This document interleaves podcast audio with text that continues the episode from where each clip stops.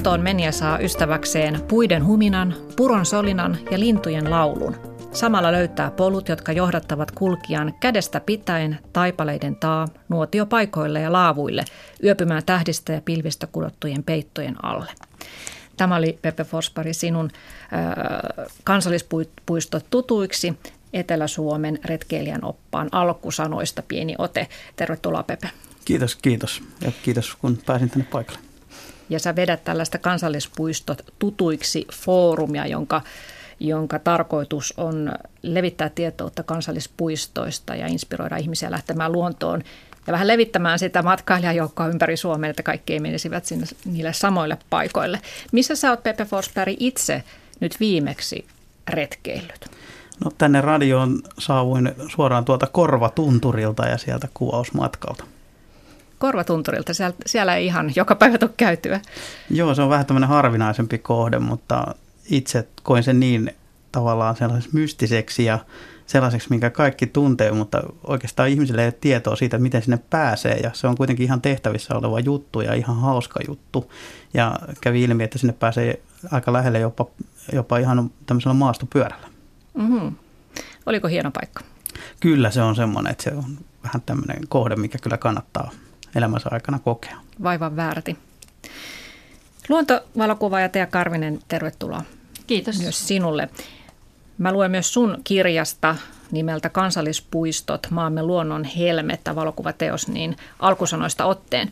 Muistatko, miltä suopursu tuoksuu? Tiedätkö, millainen on kapustarinnan vienopiipitys tunturin rinteellä tai koirashaahkan, kalkkaan, soidinhuuto merellä jäälauttojen seassa?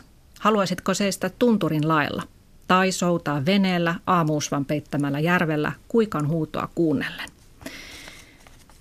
Tämä sun valokuvateos on syntynyt 7 vuoden aikana. Olet kiertänyt kaikki Suomen 40 kansallispuistoa ja olet ottanut sieltä huikeita valokuvia. Ja kun mä itse tätä selailin, niin mä melkein rupesin itkettää, että miten ihana tämä Suomen luonto on. Ja miten vähän itse asiassa tulee käytyä metsässä, vaikka kuinka tietää, että miten se on elähdyttävää ja tekee hyvää. Tea Karvinen, missä sä oot itse viimeksi käynyt luonnossa? Mikä on sun tuoreen luontokokemuksesi?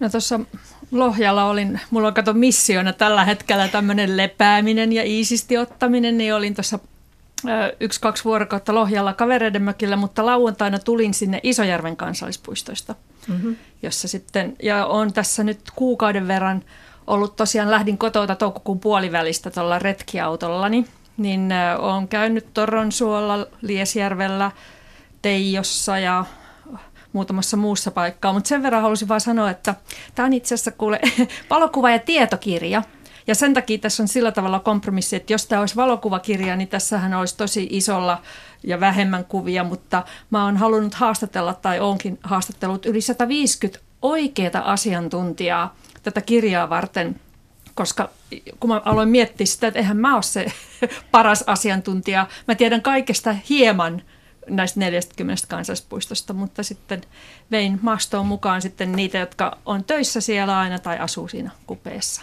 Joo, toki on paljon tietoutta kuvien lisäksi. Sä sanoit tuossa, että sä kuljet matkailuautolla, sulla on tosiaan iso pakettiauto, joka on sun koti ison osan vuodesta, kesät ja syksyt, ja muuten asut sitten Rovaniemellä. Ja tällä pakettiautolla sä ajoit 140 000 kilometriä ja kiersit ne kaikki 40 kansallispuistoa, vietit 700 päivää kuvaten luontoa.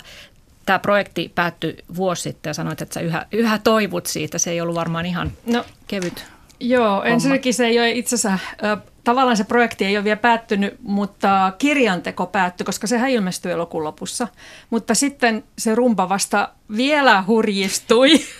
Eli mä tietysti haluan levittää tätä luonnosta, hyvinvointia ja ilosanomaa. Ja mun tärkein missio ja tehtävä kaikella tällähän on ollut innostaa ihmisiä lähteä luontoon. Siksi mä haluan myös levittää tätä kirjaa, mutta mulla on valokuvanäyttelyä. Sitten mä pidän luontoiltoja kirjastoissa ja kaikkeen tähän menee tämä aika tosiaan, mutta mulla on tosiaan semmoinen retkiauto, eli se ei ole niin kuin matkailuauto ja se on vähän näyttää isolta pakettiautolta ja mulla on nyt ollut se 2 vuotta, että se suorastaan pelasti tämän mun projektin loppuosan, mutta ne kilometrit on ihan just niin kuin sanoitkin, että mä sitten sillä mun Toyotalla ne ensimmäiset 5-6 vuotta sitten suhasin ympäri Suomea.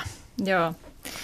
Teitä yhdistää sellainen seikka, jos puhutaan nyt ennen kuin mennään näihin varsinaisiin kansallispuistoasioihin, niin sellainen taustatarina, että te molemmat olette tavallaan hypänneet niin sanotusti oravan pyörästä pois ja keskittyneet ihan nimenomaan näihin luontoasioihin. Pepe Forsberg, sä oot kauppatieteilijä ja toimit pitkään eräässä ruotsalaisessa pörssiyhtiössä ihan johtotehtävissä ja teit 16-tuntisia päiviä, mutta sitten yhtäkkiä hupsista susta tuli eräopas. Miten se tapahtui? No jos katsoisi musta otettuja valokuvia vaikka tuolta reilun 10 vuoden takaa, niin ihmettelisit, miten mä oon nyt tämän näköinen, mitä mä nyt tässä oon ja mitä mä olin silloin. Niin kyllähän se niin kuin omassa fyysisessä kunnossa ja muussa, niin silloin kun rupeaa tuntumaan siltä, että nyt täytyy tehdä jotain muuta kuin olla täällä oravan pyörässä. Ja siinä itsellä kärsi moni muukin asia kuin pelkästään fysiikka, niin tein vaan yhtenä päivänä semmoisen päätöksen, että nyt se on niin kuin joku toinen juttu. Ja pienen pohdiskelun jälkeen niin totesin, että lapsuuden harrastushan se on, eli luonto ja lintutornit uudelleen tutuksi ja kaikki muut. Ja mulla oli aika paljon kokemusta kuitenkin asiasta ja olin kierrellyt jo kansallispuistoissa paljon, niin se oli tosi luonteva valinta sitten lähteä tälle puolelle.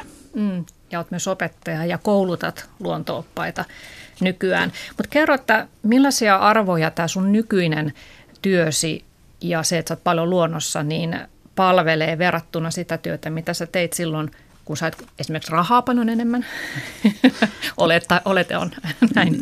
Niin, siis nämä on arvovalintoja, että ei raha ole ainoa mittari elämässä, että se mitä tuolla metsän keskellä saa, että on itse koen sen niin, että on mikä tahansa pienikin vaikeus elämässä tai ongelma tai sitten se isompi vaikeus ja ongelma, niin kyllä siellä yleensä saa vastauksen niihin, kun menee vähäksi aikaa tuonne mietiskelemään ja pohdiskelemaan, koska siellä on se rauha ja hiljaisuus on tavallaan koko ajan siinä läsnä ja sä pääset itses kanssa sinuksi hyvin paljon enemmän.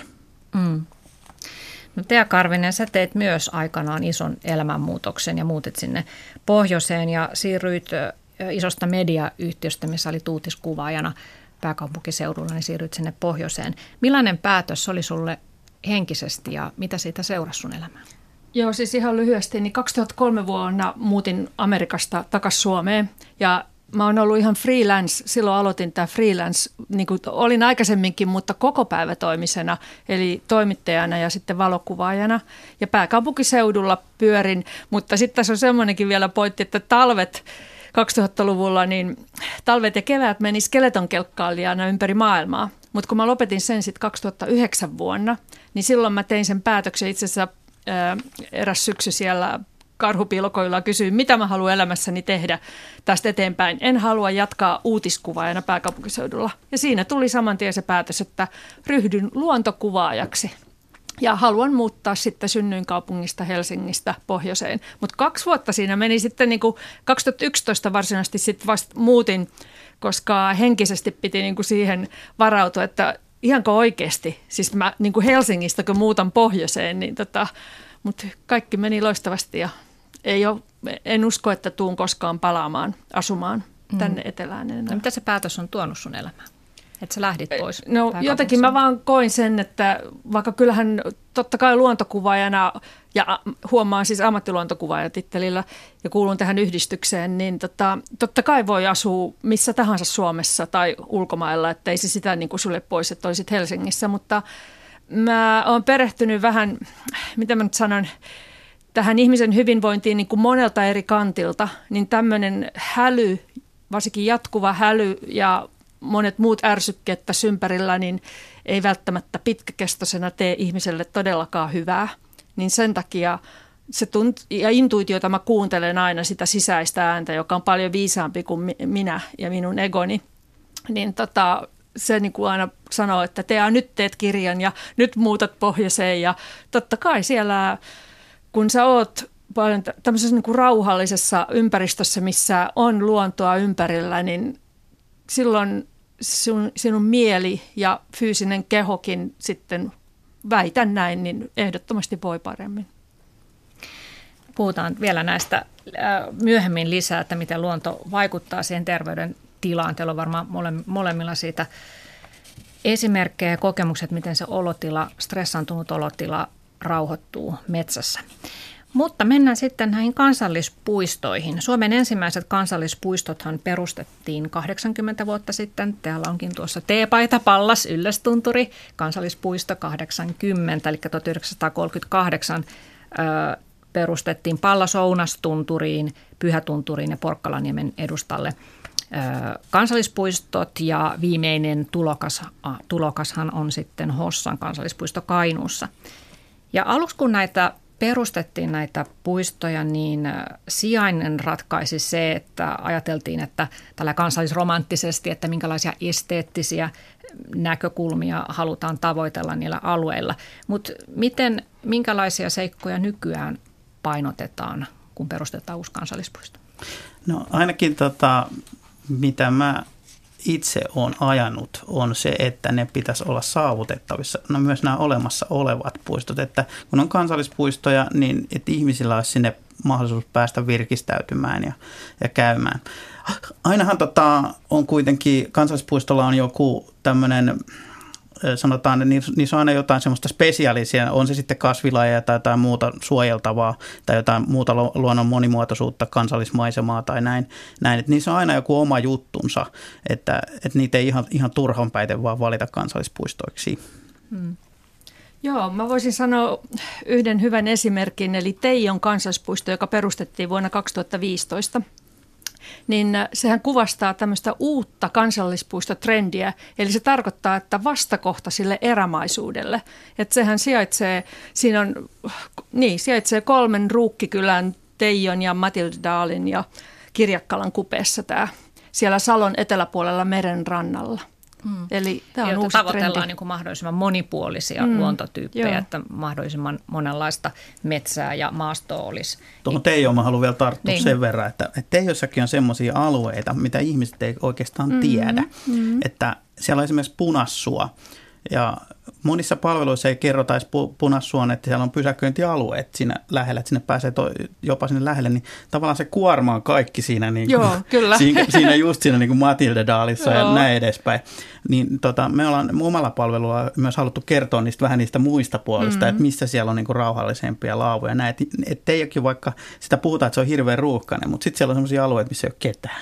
Kyllä. Se on niin kuin tosi hieno. Mun mielestä mä pidän Punassuota esimerkiksi Teijon niin kuin omalta kannaltani ainakin niin kuin tänään kauneimpana paikkana siellä. Tähän voisin viitata tuosta ruuhkaisuudesta niin Nuuksioon, niin se on kyllä hurja, koska mutta iso osa ihmisistä haluaa mennä just sinne Mustalammelle, Haukkalammelle, sinne, niin sitten loppukesästä varsinkin ja syksyllä, kauniina viikonloppuna, se on niin tupaten täynnä ne parkkialueet ja siellä on ihan mahtavia paikkoja. Sanotaan, että Nuuksion kansallispuiston vaikka itä- ja koillisosat.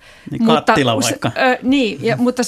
Mutta siitäkin vielä itä- ja koillisen, mutta se ongelmahan on tässä nyt se, että siellä on paljon, mä kutsun niitä poropoluiksi, eli se pikkupolkuja, itse asiassa koko Nuuksion kansallispuisto on täynnä niitä, että pitää todella muuten olla joku kartta ja kompassi tai GPS, kun lähtee Nuuksioon, mutta tarkoitan, että siellä on mahtavia alueita, mutta kun ei ole merkittyä reittien varrella, niin sitten niitä vaan harvat sinne. Sinnehän itse asiassa eksyykin joka vuosi. Niin, joku kyllä. Verran. Siellä on Väänäsen Pekka poliisien kanssa. Niin aina etsii, se on uskomaton kaveri kanssa, että siellä kiertää.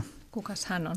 Hän on tämmöinen oikein grand old man eräopas, joka on todella pitkään tehnyt näitä hommia. Tosi iso tietopankki. Että se on mulle ollut vähän semmoinen oppi-isä monessa mielessä. Hänellä on sitten vielä tämä seuraava sukupuoli. Siellä on yli 80 eräopas nimeltä Urpo Määttä, joka on myös kertoo kaikkia tarinoita ja juttuja sieltä Nuuksiosta. Niin koko se historia on tavallaan tullut tutuksi näiden kahden kaverin kautta. Ja se Väänäsen Pekka edelleen niin vetää siellä kursseja siellä kattilan puolessa, mikä on vähän rauhallisempi, ja siellä on just se paikka, missä eihän esimerkiksi karhu viihdy metsäalueella, missä on paljon ihmisiä, niin jos siellä karhuja kerran nähdään, niin tiedetään se, että siellä on varmasti niitä paikkoja myös, missä ihmisen vaikutus on ihan vielä niin merkittävä.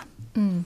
Niin Nuuksio on varmaan sen takia myös niin ruuhkainen, että se on tästä pääkaupunkiseudulta sinne pääsee julkisilla välineillä helposti ja sinne myös rahdataan ulkomaisia vieraita, mutta ihan hauska kuulla, että sielläkin on paljon ikään kuin koskemattomia alueita, mistä ihmiset eivät tiedä mitään. Joo.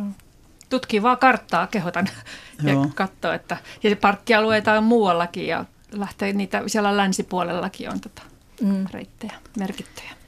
Pepe Forsberg, sulla on itse asiassa tekeillä tämän Etelä-Suomen retkeilijäoppaan lisäksi 3 muutakin kirjaa, eli käyt läpi koko Suomen, niin, ja nyt on Pohjois-Suomen kansallispuisto tutuiksi kirja tulossa, niin miten sä luonnehtisit retkeilijän näkökulmasta Suomen eri ilmansuuntia, osia noin yleisesti? No tietysti puistojen luonne hieman vaihtuu aina sen mukaan, että missä ollaan, mutta että meillähän on merellisiä puistoja, meillä on sellaisia, missä on todella erämaista luontoa, sitten on vähän sellaista, missä on jotain tiettyjä lajeja, suota, muuta tällaista, mikä tuo, niin sanotaan, että kyllä ne vaihtelee paljon, niin kuin, että missä vaan ollaankin, että Lapista tiedetään yleensä se, mitä siellä on mutta niin sielläkin on paljon sellaista vaihtuvuutta, että silloin tällä Korvatun-turireissulla ihan esimerkkinä, niin siinä kun mä kävelin sitä läpi, niin mä totesin, että se on varmasti ainakin 6-7 eri luontotyyppiä, mitä siinä tuli, että välillä oli tosi kuivaa, välillä oli tosi kosteita ja kaikki siinä välillä sitten, että ja sitten alkaa semmoiset rakkakivikot, mitä ei ole missään ennen nähnytkään, että todella, todella monipuolista. Mm. Ja jos eläimiä haluaa nähdä, niin ehkä sitten Itä-Suomi. Joo. On paras. No se on kyllä joo, mutta ihan uskomattomia juttuja, että esimerkiksi niiltä alueilta, mistä oma suku on kotoisin, niin jos puhutaan vaikka ihan Sievin kunnasta, niin siellä on esimerkiksi 26 rekisteröityä karhua siinä lähellä. Että kyllä niitä eläimiä on, siellä on ahmoja, vaikka mitä. Että niitä on ihan ympäri Suomen ja jos ajatellaan niin kuin havaintoja, mitä on nyt vaikka jossain tuolla uinut karhumeressä ja niin edespäin. Niin kyllä näitä on ihan ympäri Suomen, mutta totta se on, että Itä-Suomesta kyllä löytyy aika helposti, että siellä on paljon sellaisia myös ihan... Siitä voi olla montaa mieltä, että mitä niistä on mieltä, vaikka tämmöisistä väijypaikoista, että jos on haaska jossain ja sitten kuvataan karhua tai jotain muuta. Niin, että ehkä osa meistä jo tietääkin esimerkiksi Lounais-Suomessa.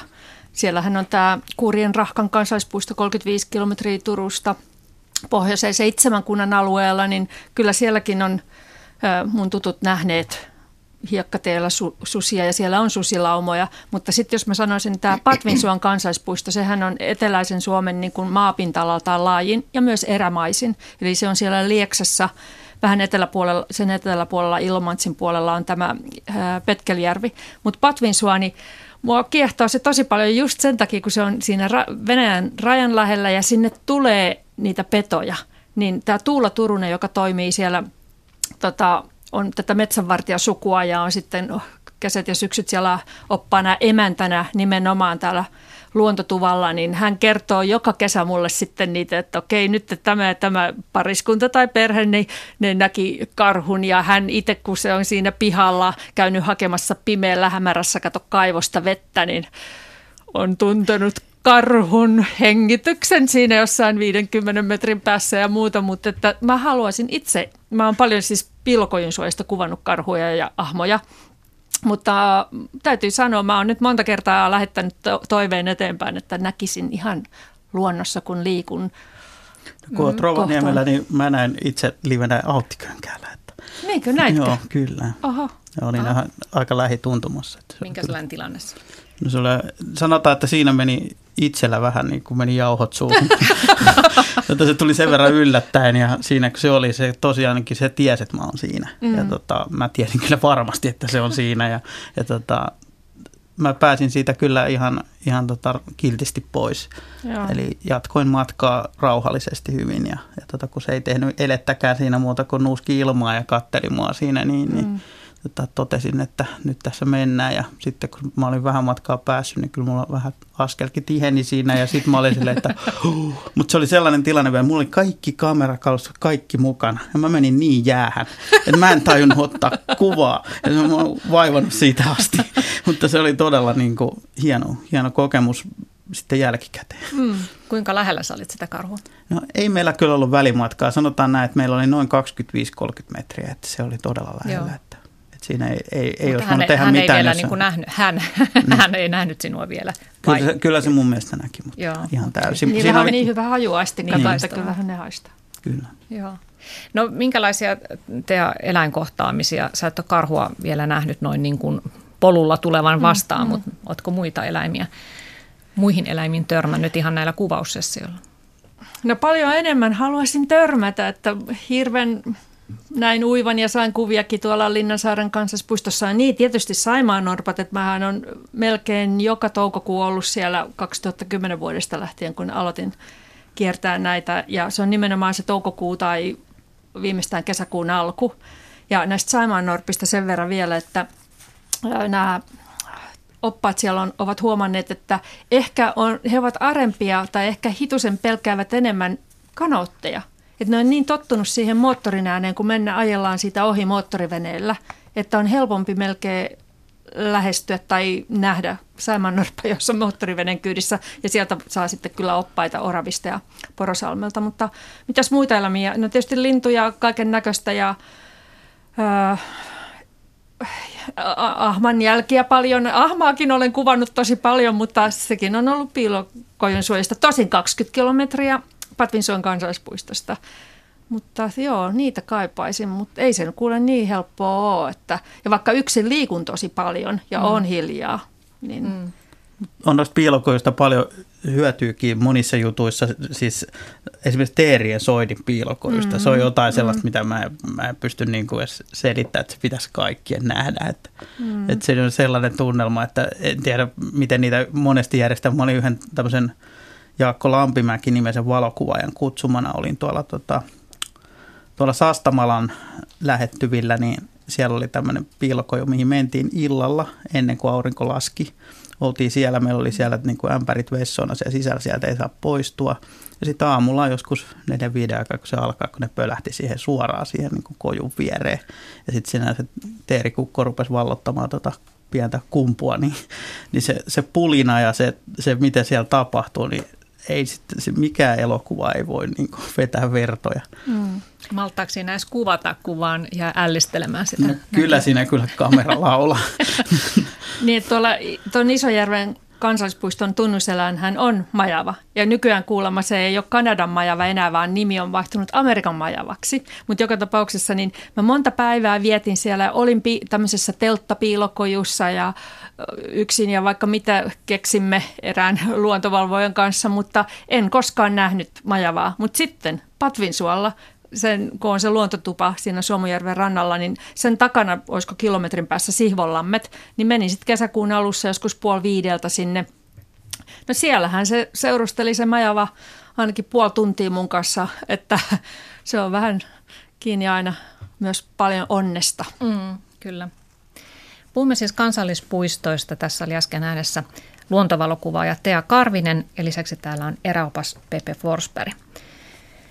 Tosiaan viime vuoden aikana suomalaiset kävivät kansallispuistoissa yli 3 miljoonaa kertaa, eli kävijöitä on paljon ja luontoretkeilyn suosio on melkoisessa kasvussa. Jos katsotaan vähän näitä kävijätilastoja, niin Nuuksio on suosittu, siellä on 300 000 käyntiä vuodessa, Pallas-Tunturi johtaa tilastoja 500 000, yllättävän paljon, että saako siellä olla yksistään siellä Pallastunturilla ollenkaan? Törmääkö siellä jatkuvasti ihmisiä?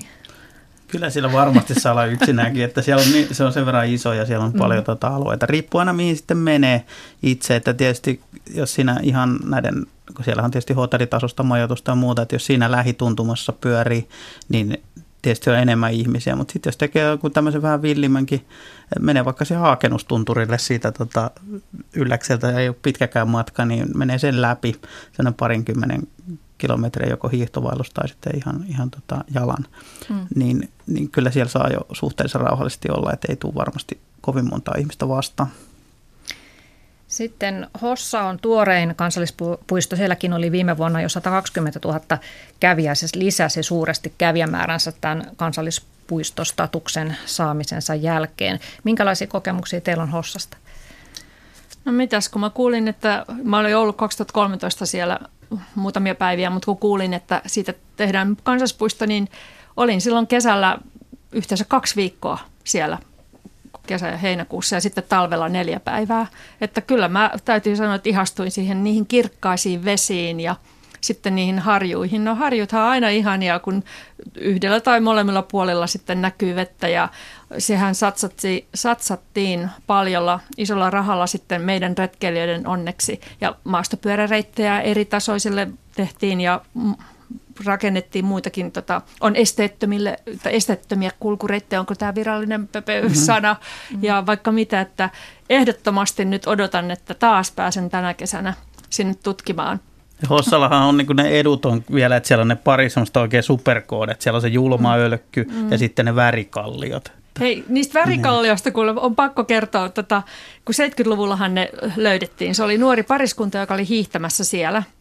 No sitten mä kuulin nyt jälkeenpäin sitten tosiaan, että olisi oululainen mies, jolla on siellä sitten ollut mökki, niin jostain syystä hän ei ole pitänyt tästä ideasta. En tiedä mikä se pointti, että eikö hän halunnut, että vieraita alkaa niin kuin siellä käymään vai mikä, mutta hän oli tervannut. Voitko kuvitella, ne äärimmäisen arvokkaat tuhansia vuosia vanhat niin kuin kalliomaalaukset sen seinän tervasi. Mutta luonto teki tehtävänsä, meni 2 vuotta. Ja kaikki siellä terva haihtui. Ja siellä ne on taas. Ja ne on kyllä ainakin mulle parhaimmat, mitä mä oon Suomessa koskaan nähnyt. Ihan tosi hienot. Joo. Kyllä voi suositella. Ja sinnehän pääsee jopa melomalla. Niin, että, ja kyllä ne rakensi sen uuden sillan, kun se vanha oli lahoamassa. Ja eihän siitä ole montaa kilometriä pohjoisemmaksi. Sitten Hossan kansallispuisto se pohjoisin osa on se julmaölkky, eli 1 Suomen 3 kanjonjärvestä, joka kuluu sitten Kuusamon puolelle. Ja sinne voi mennä ihan niin kuin ostaa semmoisesta isosta puuveneestä niin istumapaikan tämmöiselle pienelle risteilylle, jos ei halua omalla kanootilla, kajakilla mennä. Julma ölkky, mistähän se nimi tulee?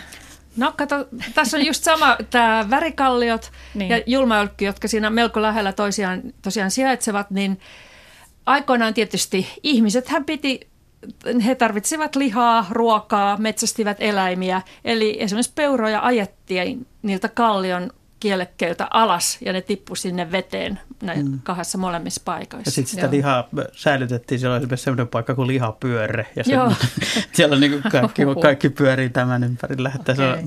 Siellä on tosi kompaktisti niin kuin ne polut, että sieltä jos voi vaikka värikalliolle, niin siellä voi lähteä aika monestakin suunnasta liikkeelle. Sä voit lähteä sieltä julmaan tölkyltä, sä voit lähteä lihapyörältä, mutta sitten sä voit lähteä myös sieltä kirkasvetisen puolelta. Eli sielläkin on semmoisia tielevennyksiä, mistä pääsee sitten kaikki tiet vievät värikalliolle. Ja se Muikkupuro on yksi mun suosikkipaikka kaikkialla, tosin varmasti, kun siinä on, katon, 2 järveä, niitä yhdistää semmoinen nilkkaan asti ylettyvä niin kuin kirkas, ihana vesi, hiekkapohjainen ja sitten siinä on se tulipaikka ja laavu siinä vieressä, niin, ja eikä parkkipaikaltakaan olisiko alle 500 metriä jotain tätä luokkaa, niin... Eli vahva suositus Hossalle tältä meidän suunnalta varmaan. Joo, mutta siellä taitaa moni muukin jo käydä, että on Hossassa paljon sellaisia rauhallisempiakin ihania paikkoja. Joo.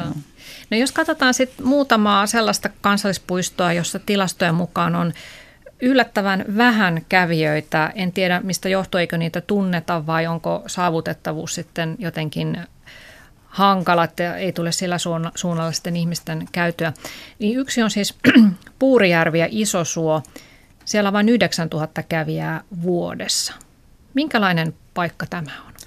No sehän on, mä sanoisin, lintuihmisten ja harrastajien paikka, mutta totta kai se sopii kenelle tahansa. Se koostuu itse asiassa 2 eri, niin kuin nimikin sanoo, Puurijärvi-Isosuo. Eli tämä Puurijärvi, niin sehän oli kasvamassa umpeen todella. Ja tuossa vuosikymmenen vaihteessa niin toteutettiin tämmöinen Kokemäenjoen LIFE-hanke ja sitä Puurijärven vedenpintaa nostettiin tämmöisellä järven luusuaan rakennetulla padolla ja sitten Mutilahden penkereellä, mutta joka tapauksessa niin tämä koko tämä kansallispuistohan on syksyisin kurkien niin kuin paikka. Sinne voi kokoontua tuhansia kurkia, kun he odottavat sitä oikeaa hetkeä sitten lähteä kohti etelää, niin päivisin he ovat siellä lähipelloilla puiston niin kuin ulkopuolella syömässä ja sitten he aina illalla saapuvat siihen Puurijärvelle. Ja miksi sinne? No ei pedot pääse siihen Puurijärven keskelle. niin he ovat turvassa sitten yöt ja taas aamulla toistepäin. Ja mä oon haaveillut, että mä menisin uudestaan nyt syyskuussa. Mä oon ollut just nimenomaan siinä syyskuun 3. viikolla odottamassa tätä muuttoa, mutta silloin oli niin sumuista, että kuuli vaan valtavat hienot äänet, ne meni tuosta pään päältä, mutta ei nähnyt mitään. No sitten tämä Isosuo, niin siellä kyllä ei, siellä on yksi luontotorni ihan siinä lähellä, ei ole monta 100 metriä parkkipaikalta, mutta muuten niin ei siellä kyllä kukaan ihminen käy. Ja sitten yksi päivä aamu, mä menin sinne ihan eteläpuolelle sitä suota, niin olin ihan yksin, tuli semmoinen fiilis, että tämä on Suomen savanni. Kun Afrikassa puhutaan savanneista. Sitten tuli kalasääski. Se tuli mun pään päälle. Se lensi muutaman kerran tuossa ympäri pään päällä. Tuli moikkaamaan ja katsoi, että kukas harvinaisuus täällä, että minkälainen eläin tuo on. Ja sitten käänsin katseen oikealle, niin kettu vilahti siellä ja hetken päästä tuli jänis vastaan ja kurjet huusi. Eli hieno paikka olisi sekin kyllä vierailla. No sitten Tiilikkajärvi. Siellä on vain 12 000 kävijää. Tämähän on Ylä-Savossa. Harjuja ja soitteja ja järviä ja metsää. Siellä on myös tehty aikoinaan tukkien purouittoa. Minkälainen paikka se on? Aika vähän sielläkin ihmisiä käy. Joo, tämä siis sijaitsee Rautavaaralla Sotkamossa ja mä aina puhun tämmöisistä kansallispuistopareista, jos ne sijaitsee melko lähellä niin kuin toisiaan, niin Tiilikkajärven lähellä on sitten Hiidenportti Sotkamon puolella. Mutta tosiaan tästä Tiilikkajärvestä, niin sinne on, retkeilijä näkee Juutisten veljesten Reino ja Matti kädenjäljet siellä melkein harvassa sen paikassa, varsinkin näillä taukopaikoilla. Eli noin 40 vuoden aikana he olivat siellä luontovalvojina. Ja tuossa 3 vuotta sitten Matti kuoli ja sitten Reino jäi eläkkeelle ja mulla oli ilo olin vuorokauden heidän kanssaan työreissulla siellä sitten. Eli he ovat niin kuin puusta veistäneet, siellä voi olla vessan ovenkahvoissa hauki tai sitten tämä uiton kämppä, se entinen uittokämppä, joka nykyään on vuokratupa, niin siellä on hieno tämmöinen puusta tehty lehtikuusesta nojatuoli ja sitten männystä tehnyt kerrossängyt ja paljon muuta.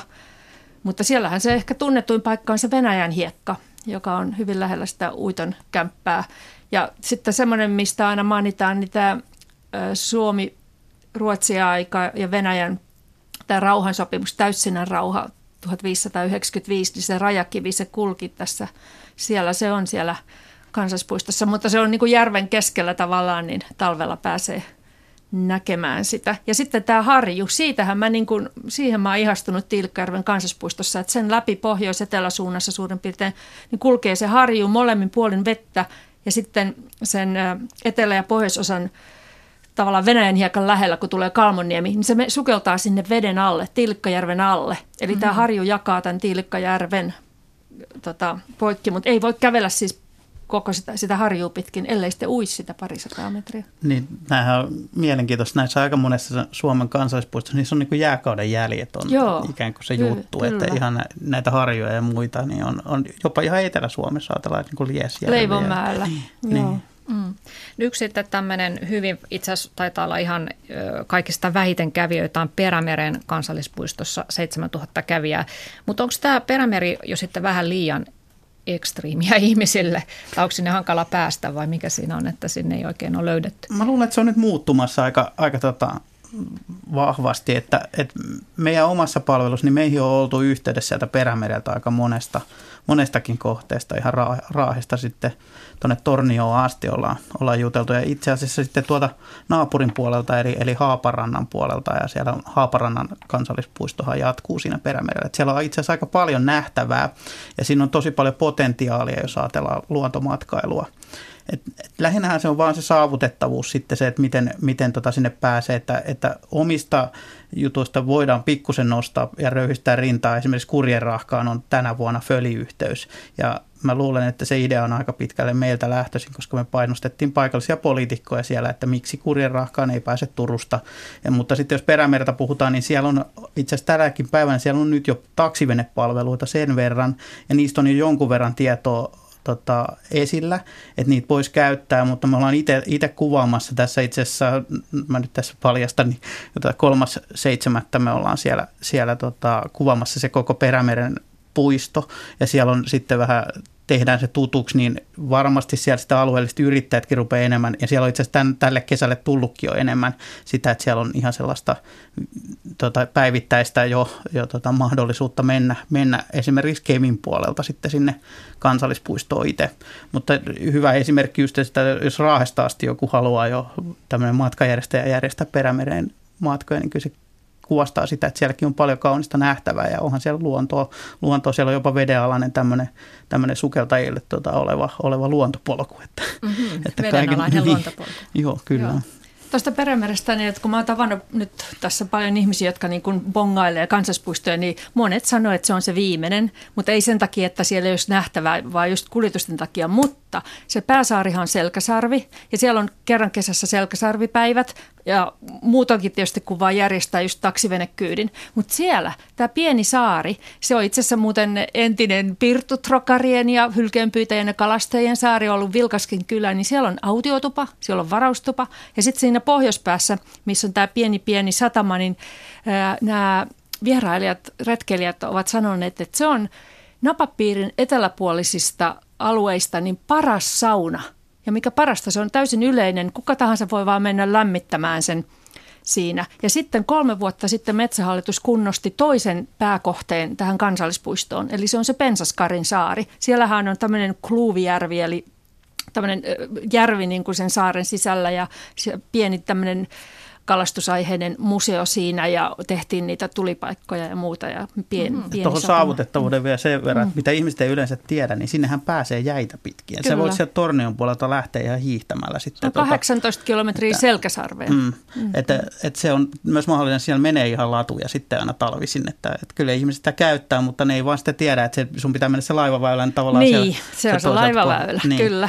Mutta sinne pääsee sieltä Tornion, sieltä tavallaan sen Röytäisen tehtaan takaa. Sitä Outokummun tehtaan. Kyllä. Ja sitten yksi näistä saarista, joka on, mä en nyt muista ulkoa sitä saaren nimeä, joka kuuluu kansallispuistoon, niin siellä saaressa on Ruotsin ja Suomen tämmöinen rajakivi. Eli se on niin kuin osa saaresta Suomen puolella ja osa Ruotsin puolella. Ja toi kiinnostaa toi sauna, että mikähän sen tekee Suomen parhaaksi. Kyllä mä kokeilin monta kertaa ja se on ihanan pöhmeät löylyt, siis voi että. Ja sitten siinähän 2 metrin päässä on se ranta ja sä pulahdat sinne sitten uimaan, mutta ne löylyt on tosi ihanan pöhmeät. Tässä jompikumpi teistä mainitsi äsken Kurjenrahkan ja siitä voitaisiin pari sanaa puhua. Se on Varsinais-Suomessa tämä Kurjenrahkan kansallispuisto ja sieltä löytyy 200 vuotta vanhaa aarnimetsää. Olette molemmat varmaan siellä käynyt, niin kertokaa niille, jotka eivät ole sitä kokeneet, että miten se tunnelma aarnimetsässä on erilainen kuin sitten ihan tämmöisessä nuoremmassa, tavallisemmassa metsässä. Se on kyllä hienoa, että tavallaan näissä kansallispuistoissa on jätetty myös näitä aarnimetsäisiä alueita, niin kuin tämä Pukkipalo ja niin edespäin. Mutta esimerkiksi löytyy myös Seitsemisestä ja tässä Etelä-Suomessakin on näitä, mutta se, että kun sinne menee, niin ne on valtavia ne puut. Ne on siellä tietysti luontaisesti saa lahoittajat toimia, eli kun ne kaatuu sinne, tavallaan se maasto pysyy tosi monipuolisena, siellä on tietty energiamäärä koko ajan yllää. Sitten se tavallaan luontaisesti myös jossain vaiheessa tulee metsäpalo tai joku muu, joka sitten, mutta toivottavasti enää käy. Tähän voi ottaa tämä tietysti, mikä nyt on ollut päivänpolttava aihe, että ei tulistella saisi tällä hetkellä Etelä-Suomessa varsinkaan, että täällä on nämä palovaroitukset päällä, että nämä meidän hienot aarnimetsät säilyisi. Mutta sitten tietysti nämä kaikki sammalet ja muut, että kerrossammal esimerkiksi, niin siitä tulee samanlainen fiilis, kun katsotaan jotain Taru Sormusten herrasta -elokuvaa, että kyllähän sen... Fantasiamaailma. Niin, se on nimenomaan semmoinen fantasiamaailma, kun sinne menee. Että kaikki on tavallaan sellaista, ihan kuin elokuvassa olisi. Eli sitten voi helpommin niin kuin aistia sitä sadunomaista tunnelmaa, mitä metsässä on ja mikä puuttuu semmoisesta talousmetsästä. Mutta kyllä mä niin kuin kehotan, että se sadunomainen tunnelma, niin se tulee tosi syvälle sisään ja se voi tulla jopa todeksi. Mutta sitten se vaatii, mitä sitä nyt sanoisi, se vaatii kyllä hiljentymistä ja todella, niin, kaikki aistit todella auki ja tosiaan täysin sitä hiljentymistä ja olemista siinä hetkessä ja siinä paikassa ja kuuntelemista ja katsomista ja ihmettelemistä ja olemista vaan. 100% siinä. Mm. Varmasti hieno kokemus olla siellä. Ja mä otan vielä esille, Tea, kun sulla on tässä sun valokuvatietokirjassa kerrot myös mielenkiintoisesta ihmisestä, joihin sä törmäät näillä sun, tai oot törmännyt näillä reissuilla, niin nimenomaan täällä Kurjenrahkan kansallispuistossa, oliko Markku Mäkinen. Joo, Markku Mäkinen, jonka johdattamana yövaelsit näitte koko Linnunradan galaksin tähdet siellä taivaalla ja vaelsitte yöllä siellä.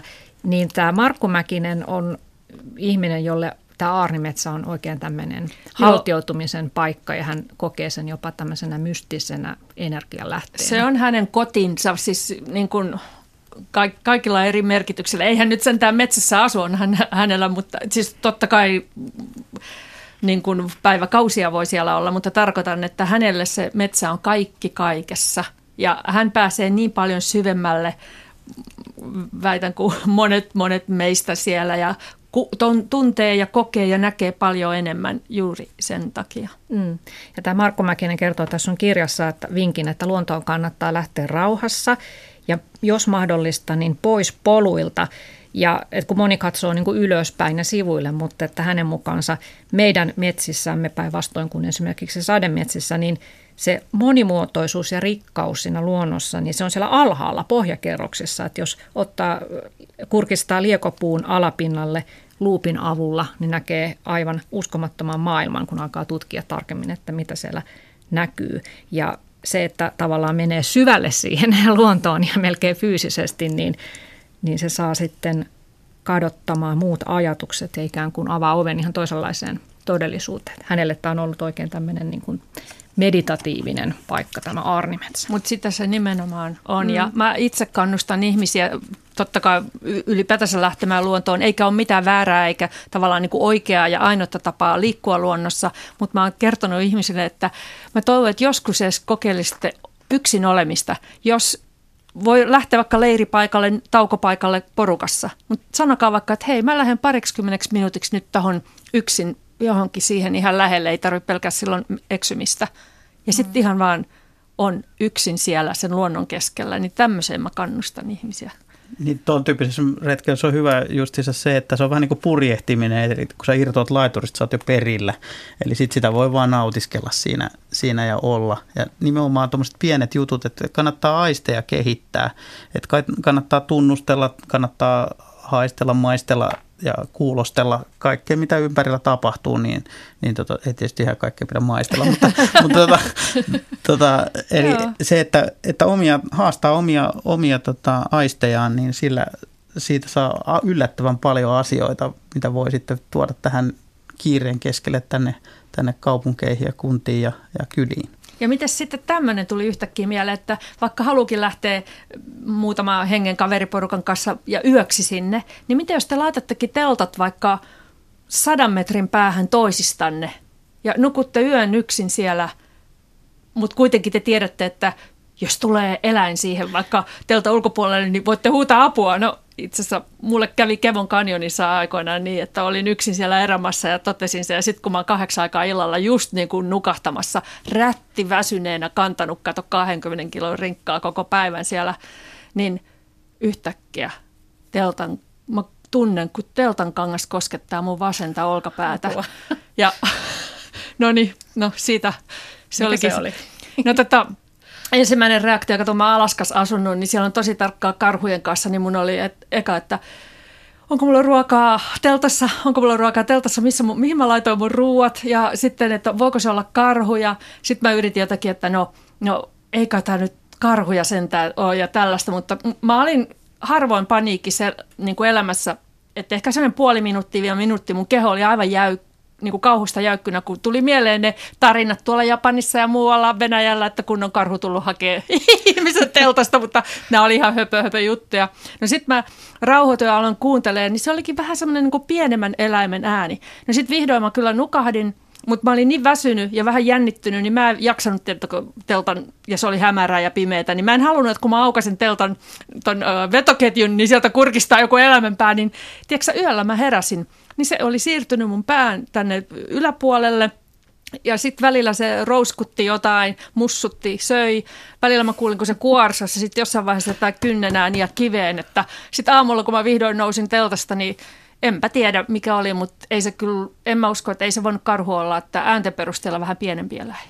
Ahaa, mielenkiintoista. Mysteeriä ei ratkaisematta. Siinä olisi heikompi hermonen kyllä jo kiljuen lähtenyt teltasta ulos. Minne? Siellä erämassa. Sinkoilemaan sinne tänne päättömästi varmaan, niin kuin mä olin sen tehnyt. Joo. Hei, nythän tässä on ollut paljon puhetta siitä, että Metsähallitus on säästösyistä joutunut vähentämään näiden kansallispuistojen ylläpitoa, ainakin nyt sillä tavalla, että joitakin nuotiopaikkoja on vähennetty ja taukotupien ylläpitoa.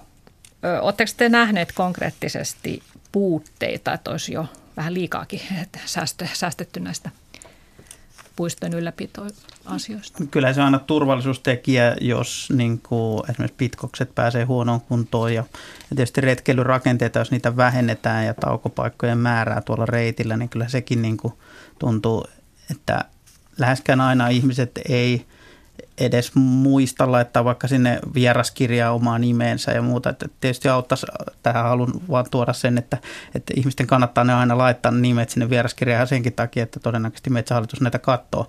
Mutta vielä se ei ole ihan niin kuin konkretisoinut, että on ollut uhkia päällä, että tiettyjä retkeilyrakenteita puretaan ja mekin ollaan omalta puolelta me yritetty antaa Metsähallitukselle sellaista vinkkiä, että hei, miten tämä asia voitaisiin ratkaista, voitaisiko me yhdessä tehdä jollain talkoilla tai muulla tämmöisellä mahdolliseksi tätä, että me voidaan sitä esimerkiksi kuormaa just jakaa sinne niille vähemmän käytettäville retkeilyrakenteilla tekemällä niitä tutuiksi vaikka tämän meidän palvelun kautta.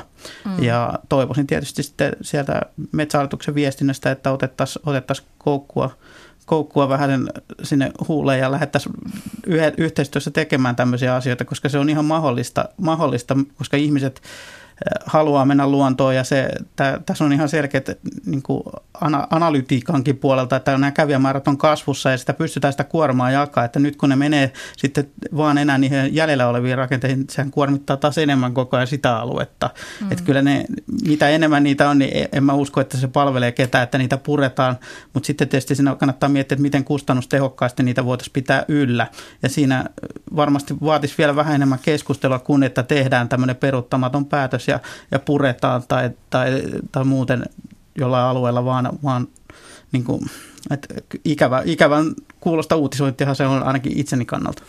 Tuolla Salamajärven kansallispuiston tavallaan niin kuin päältä menee ja ohitse vieressä tämä Peuranpolku 77 kilometriä. Tähän mä itse asiassa viittasin. Salamajärvi on toi Kivijärvi Kinnulla perhoalueella.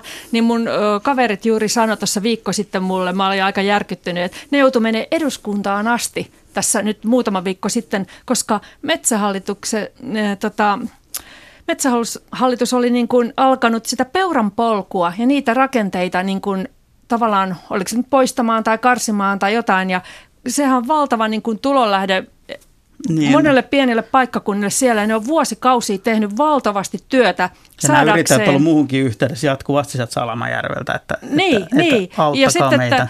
Ja se, että kun Metsähallitus tässä tietyssä tapauksessa, nyt mä puhun vain tästä tietyssä tapauksessa, ei kuunnelleet niin kuin ollenkaan niin kuin niin paikallisia, niin he tosiaan joutuvat menemään sinne eduskuntaan asti ja sitten sieltä tuli semmoinen, että nyt stop näille, niin kuin me ylemmältä taholta Metsähallituksesta sitten niin kuin stopattiin tämä, että vähän jotain pyydän järkeä tämä touhuu.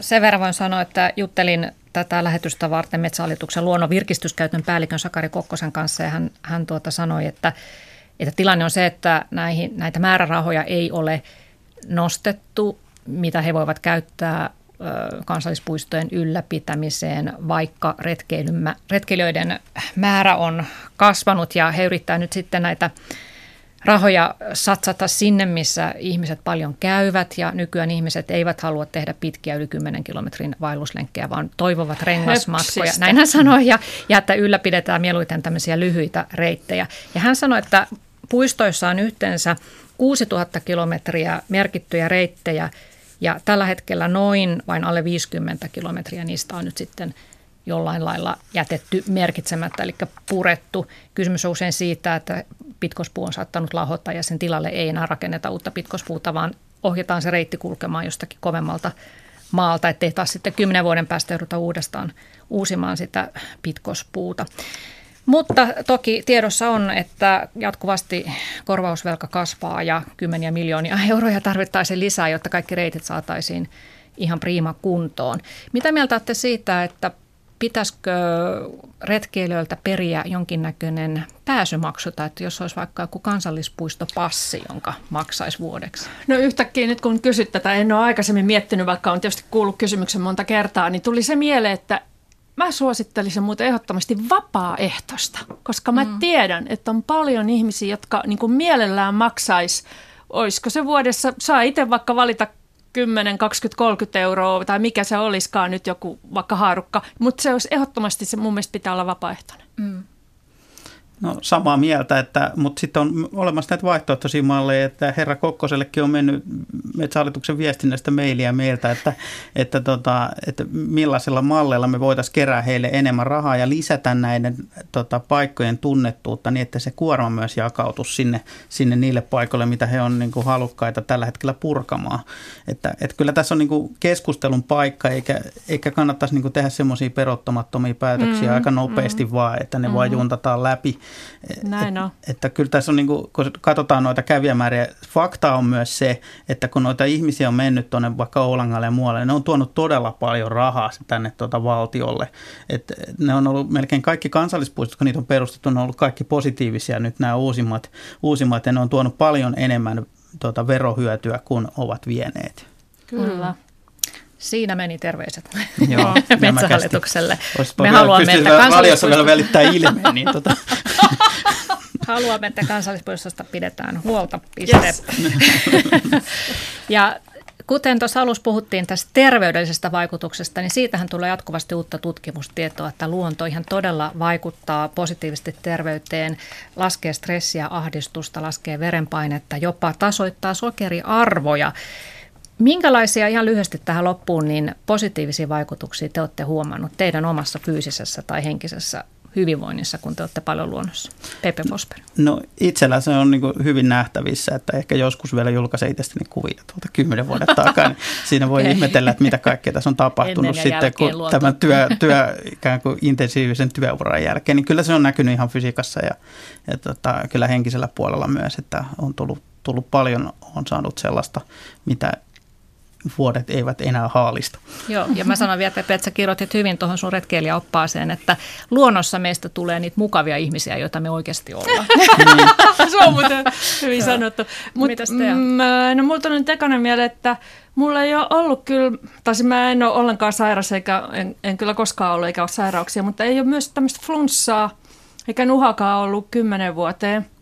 Mutta se, mitä mä halusin sanoa, että mä oon vähän niin kuin sekä huvittunut että turhautunut samaan aikaan siitä, että kun koko ajan, että joo, on tutkittu, että on nämä ja nämä terveyshyödyt. Ja mä sanon, että ei herranen aika, että älkää nyt odottako tutkimuksia, vaan kuunnelkaa omaa itseänne ja hyvinvointia. Luottakaa siihen omaan oloon, tuntemuksiin. Tea Karvinen ja Pepe Forsberg, kiitoksia keskustelusta ja hyvää juhannusta teille ja kaikille muillekin. Ja menkää nyt ihmeessä lähimpään luontoon. Kiitos, kiitos. Ehdottomasti. Kaikki vaan sinne retkeilemään. Joo, nyt on hieno kesä edessä.